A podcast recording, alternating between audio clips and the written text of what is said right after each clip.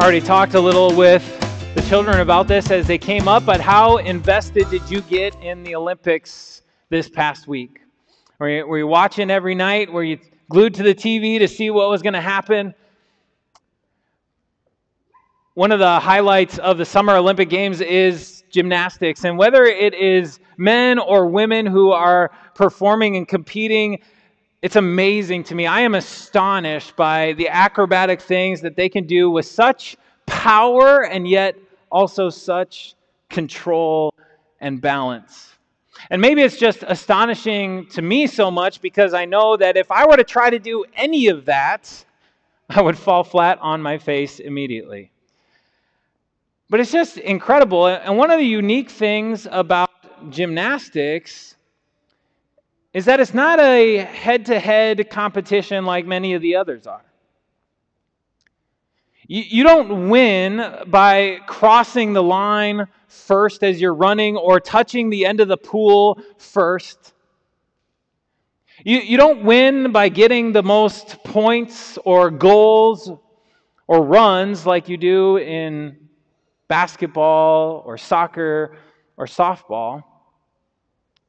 No, in gymnastics, you are judged. And the judges are strict. They show very little mercy. I mean, when I watch the gymnastics, I mean, there's some errors that I can see, but many of the ones that the judges see, I don't notice at all. In fact, to, to be a judge for gymnastics, you would, you would need to know exactly what perfection really looked like.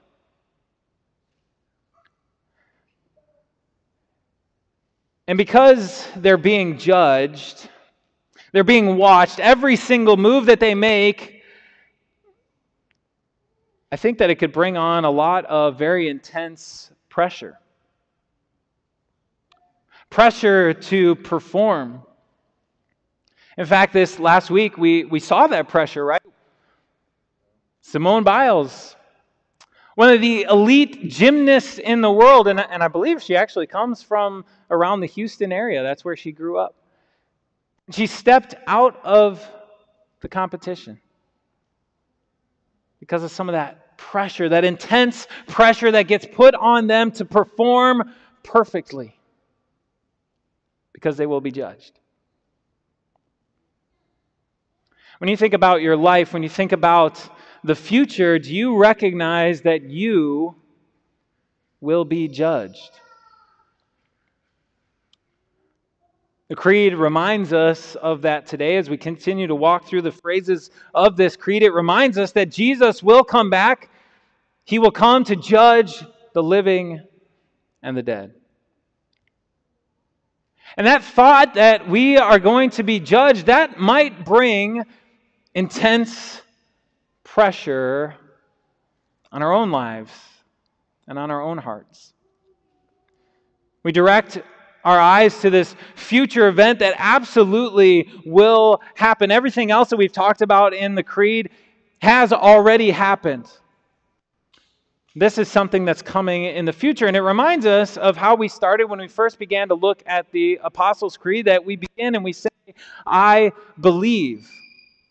Not I know, right? We believe that Jesus will come to judge the living and the dead. We don't know all the details, we don't know all of the specifics. But those details and those specifics that God does give to us in His Word, they should form and shape our lives moving forward. And as we think about judgment, that intense pressure might be there. But as we gain clarity and symmetry from the creed this morning, it's going to help us to stand confident in this judgment. It's going to help us to stand confident as we place our faith and trust in Jesus, our Savior, so that we will not buckle under the pressure and as we look at Jesus' words of truth today, they're going to help us again to, to push back against narratives that can get into our minds. They're, they're going to help us to push back, first of all, against self righteousness. This thought that every single thing that I do, it matters exponentially. But they're also going to help us to push back against fatalism. The idea that nothing I do matters, that it's all just determined ahead of time. My destiny is my destiny, and what I do doesn't matter at all. Creed will help us to push back against both of those. And so, as last week we got to witness Jesus' ascension up into heaven, this week the Creed reminds us that Jesus will come back again. And we hear Jesus' description of that event in Matthew chapter 25. In fact, Jesus had brought it up. The entire chapter of Matthew 25 has to deal with the end. Jesus brought it up when the disciples were marveling at the, the high, impressive, beautiful buildings in the city of Jerusalem. And Jesus reminded them that at the end, someday, not a single stone would be left on top of another. And then he used parables to encourage them to be prepared at all times. And finally, he used the illustration, he taught with the parable that we heard this morning. And Jesus will come back. He will come back as a king, and no one will dispute his reign or his rule. He will come back in all of his glory with all his angels accompanying him. No longer will he speak to just a small group of followers on a hillside. No longer will his church fight against the rising tide of culture. No, Jesus will come to judge the living and the dead. He will separate all peoples like a shepherd separates the sheep and the goats. Do you understand that illustration? I don't. I've never really worked closely with goats and sheep. I don't know if you have. Um, but I never have. I did this past this summer when we traveled up to Wisconsin for a vacation. We went to LaClare Family Creamery. It's a, a cheese factory in uh, Wisconsin there, and they specialize in goat cheese. And so they had a goat farm, and you can actually walk out and you can see some of the goats, and they also had some sheep there as well. And as you look at goats and sheep, and, and you see those two animals, they're not really all that different from each other. If I saw a whole bunch of sheep and goats on a hillside far off in the distance, I wouldn't be able to tell them apart. And in Jesus' time, Middle Eastern shepherds, they often would herd goats and sheep together, and they'd only separate them if it became necessary. As we live this life right now, as we live in the world, God's people, believers, and those people of the world, we, as much as we think that there are things that divide and separate us, as much as we talk about the, the barriers that are there because of race or ethnicity or culture or our, our political bent or, or whatever it might be that we say separates us, language barriers, nationalities, really, we're not all that different from one another. And yet, when Jesus comes to judge, there is something that distinguishes us. There is something that makes us different, and Jesus will judge based on that difference. Some will be among the sheep of Jesus' fold, and others will be among the goats. And as you notice that Jesus makes this separation as that king, as that shepherd who comes, he makes no mistakes. There's no one standing there and saying, um, Jesus, you put me with the goats. I'm really supposed to be over there with the sheep. Right? He makes no mistakes. His judgment is perfect. I think that that leads us naturally to ask a question, a really important question on which side will I stand? Will I be on the right with Jesus' sheep among his flock? Will, will I be on the left uh, among the goats? And I want to be on the right. I want to be with Jesus' sheep. So, how will I make sure that I'm standing over there? And even as believers, I think it's easy for us to believe that that distinction it comes because of the things that we do. And so we'll ask Have I done enough good in my life? Have, have I fed enough hungry people? Have I given clothing to enough people who were in need? Have I been generous enough with my time and my service and my finances? And Jesus himself talks about all of those things. But the clarity that the Creed brings to us today is to understand that Jesus' judgment is both just and merciful.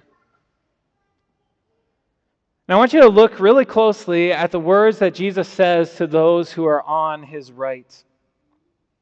The words that bring us this incredible clarity, the words that our King Jesus says to us. The King will say to those on his right, Come you who are blessed by my Father, take your inheritance, the kingdom prepared for you since the creation of the world.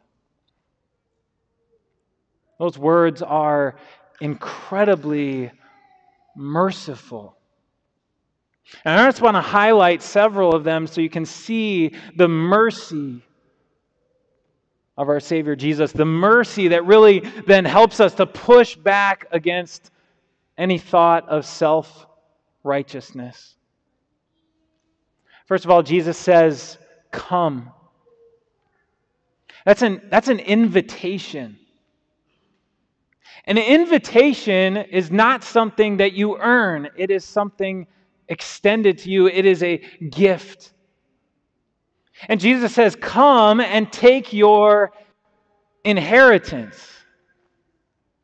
An inheritance is not something that is earned, it is a gift. To be with our gracious, compassionate God for all eternity, it is a gift. Jesus says, You are blessed by my Father. You have the favor of God. And blessings are not earned.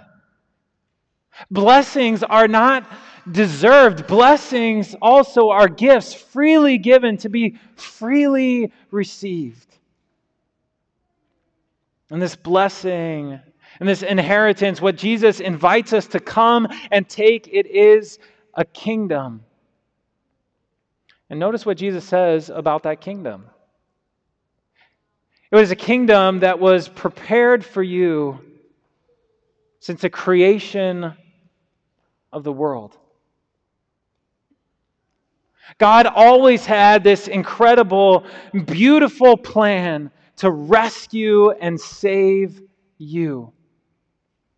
God has graciously come into your life and he has brought the good news of that plan, the good news of your Savior Jesus. He has mercifully sent his Holy Spirit into your hearts to bring you to faith and trust in that incredible plan. This well prepared, well executed plan. The plan that the Creed talks about. That God sent his own Son Jesus, who was born of Mary, who suffered, who died, who was buried, who, who rose again from the dead, who ascended into heaven. That was this beautifully executed plan, perfectly executed plan. And that plan was fulfilled by Jesus, not you. Jesus perfectly executed that plan in your place.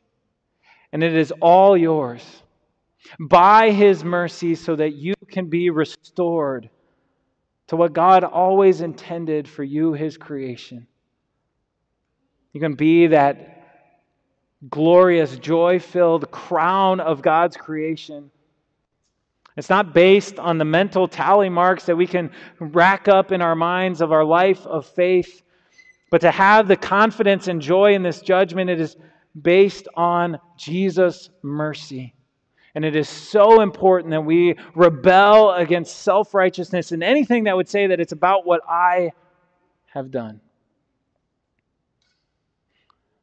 But just as we rebel against self righteousness, we also rebel against fatalism. Because God's mercy will not be without effect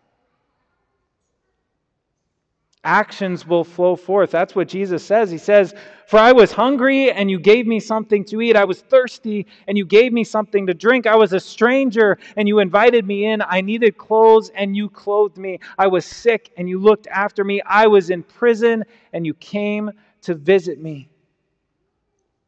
And those are not the qualifications for heaven's entrance exam, but they do demonstrate the faith that is in our hearts the faith and trust that will flow forth in service to others. And again, we see God's mercy because our merciful God is pleased in those actions. He is pleased by the, the little things that we do in His name. And out of love and service to Him, those actions matter. And so we reject fatalism, we reject self righteousness because of Jesus' mercy, but we also reject self righteousness because Jesus is not only a merciful judge, but he is also a just judge. To his left stand those who have rejected Jesus' mercy, who have scorned his cross, his grace that he has extended. And they're surprised. You know, they ask, When did we see you hungry or thirsty or a stranger or in prison? And Jesus answers that whatever they didn't do for the least of these, they didn't do for him. I think it's really important for us to recognize that. As we reflect on how God's people and the people of the world, how we all live, mingle together, sometimes not only do we look the same, but sometimes we also act the same. And so I think that's, that's part of the surprise that they have that they felt in their life. No, I, I have done good things. I, I, I have helped people. I have given to the poor. I, I, I've fed the hungry. But Jesus reminds us that without faith in our hearts, without the mercy of God being extended to us, Again and again, such actions do not please our God.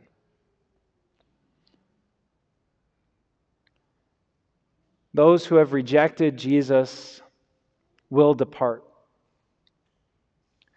And this is where we can gain a really important symmetry, a balance in our life of faith. And it's a symmetry and a balance that our world really struggles with because our world wants to be either all mercy or all justice. And it really struggles to imagine how the two of those, how they can exist together, how they can stand as one.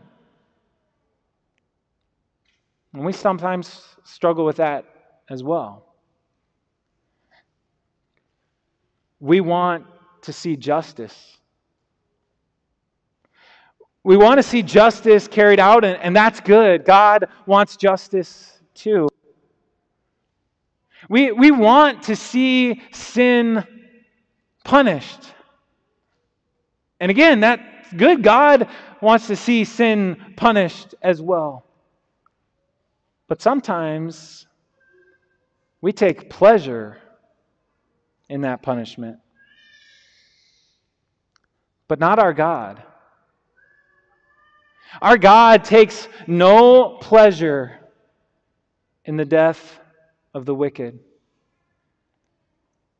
Our God takes no pleasure in punishment for wickedness and rebellion. He is a just God, and so he will carry out that punishment, but he takes absolutely no pleasure in it. He would rather that they turn from their wickedness, that they turn in repentance to God and know his mercy, know his forgiveness. You see, God's heart is so much bigger than our own, right? Because God can both desire justice and at the same time extend mercy. And we want to take on that heart of God. His desire is for more sheep than goats.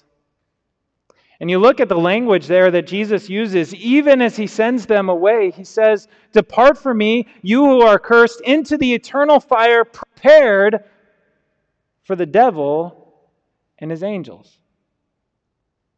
Hell was prepared as a prison for Satan and the evil angels who rebelled against God. It was not prepared for man.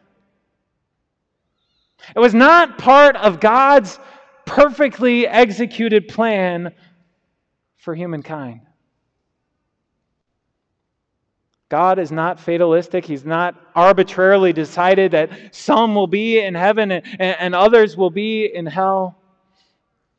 No, He desires to extend mercy. There is not a single person to whom God has not said, I want you in my kingdom. But sadly, there are many who have turned to God and said, I do not want to be in your kingdom. And that is where our rejection of fatalism becomes so important because our actions matter, our witness matters. They do make an impact, and your actions can make an eternal impact in the life of another so that they can be covered by the mercy of Jesus. Let's take on the heart of our God.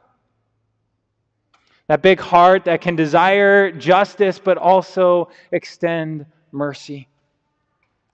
Let's take on that heart of our God and in our counsel to one another. Let's encourage one another to witness boldly to the mercy and grace of our Savior Jesus Christ. And I think it's amazing as you think about this judgment. As you think about the picture that Jesus paints, all nations gathered together. In this judgment, we are surrounded by incredible diversity. Right? All the nations, all the things that we feel like separate us today. It doesn't matter then. Language, culture, race, all those things that, that draw these dividing lines and I want you to think right now, just imagine how we as a church, how you individually, how you could cross over those lines of division. And you could make what's going to be a future reality, how you can make that a present reality right now through your witness, through extending mercy, through getting to know others. What a powerful confession that we can make when we take on the heart of God. And there's this amazing correlation between those acts of faith that Jesus talks about and our witness because isn't it those acts of our faith when we show love and we show kindness when we serve others when we give generously aren't those the very things that open up our opportunities to witness and they're very very simple acts. They're not large and extraordinary things that Jesus calls us to do. They're, they're simple acts of kindness and grace. Let's encourage one another towards those simple acts. And the more that we carry forth those simple acts, the more that we're going to have opportunity to extend the mercy of God. And I think the more the large and extraordinary will take place in our lives. And we can celebrate it. Olympic gymnasts want to stand on the podium all by themselves, all alone. but not God's people. Oh, we want to stand surrounded by so many from all over the world. We want to stand surrounded by all the sheep in Jesus' flock to celebrate our King and his incredible mercy. That a mercy that takes all the pressure off as you consider how Jesus, our King, will come to judge the living and the dead. Amen.